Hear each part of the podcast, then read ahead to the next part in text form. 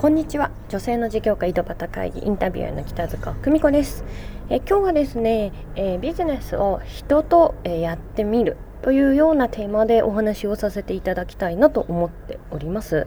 えビジネスをですね大きく発展させるために、えー、ビジネスは自分一人ではできないよということを理解していろんな人との関わりの中で、えー、大きくしていくというあの見方がすごく大事になってくるんですが、えー、その中でですねえ、まあ、お客様ではなくパートナーという立場だったり一緒に何かをするえー、まあ、単純に取引先というよりは一緒に何かプロジェクトをするなんていうような観点で人との関わりを持っていけるようになるとビジネスが一気に加速していきます。えそんな中でですね私自身がすごく、えー、人との関わり方の中で大事にしていることがあるんですけれども、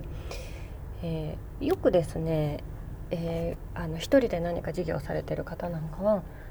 こうターゲットが同じなので一緒に仕事を組んでやってみましょうとか一緒に、えー、セミナーやりましょうみたいなお話になることが多いと思うんですけれども私の中ですごく、えー、しっかり組む、えー、しっかりその人とお仕事をやる前に大事にしていることがあります。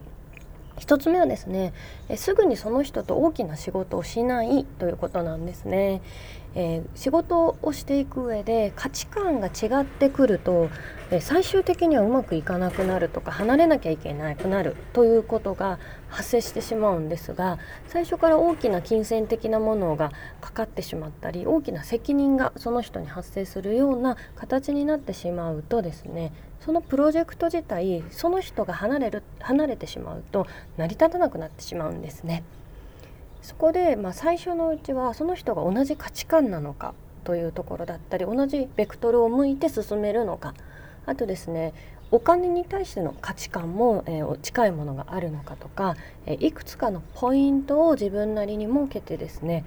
えー、小さな仕事から少しずつ、え進めてみるというのを大事にしています。で1年ぐらいかけて小さな仕事をちょこちょこやりながらあこの人だったら、えー、任せても大丈夫だなとか、え、私と同じ方向を向いて進めるなというふうにすり合わせができた時点で、え、少しですねあの次の、え段階の形パートナーとして一緒にやるのか責任を、え持って、やっていただく形にするのかというのを考えます。でこれをベースにしてその上でですね、え最終的に、えー、万が一その人が離れることになってしまったり裏切られるようなことがあったとしてもまあなんかこう裏切られて嫌だったなとか損をしたなみたいに自分が思わないような相手を選ぶということにしています。なそそこで何かあったとしても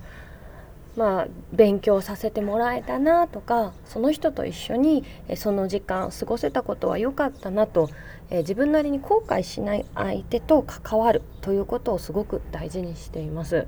でこれができればですね、え、例えば私とは一緒に仕事をしなくなったとしても、えその人との関係性が切れないんですね。そうするとすぐすぐは、え一緒に仕事しなくなったとしてもその先また何かつながることがあるかもしれないですしその人を通じて何か新しい、え出会いだったり発展が見込めたりする、えー、何か自分なりに相手に期待をしすぎてすぐこれはダメだなっていうふうになった時に関係性が終わるものではなくですね、え続いていく。ような形を、え常に考えて、え人と関わるということを、え心がけています。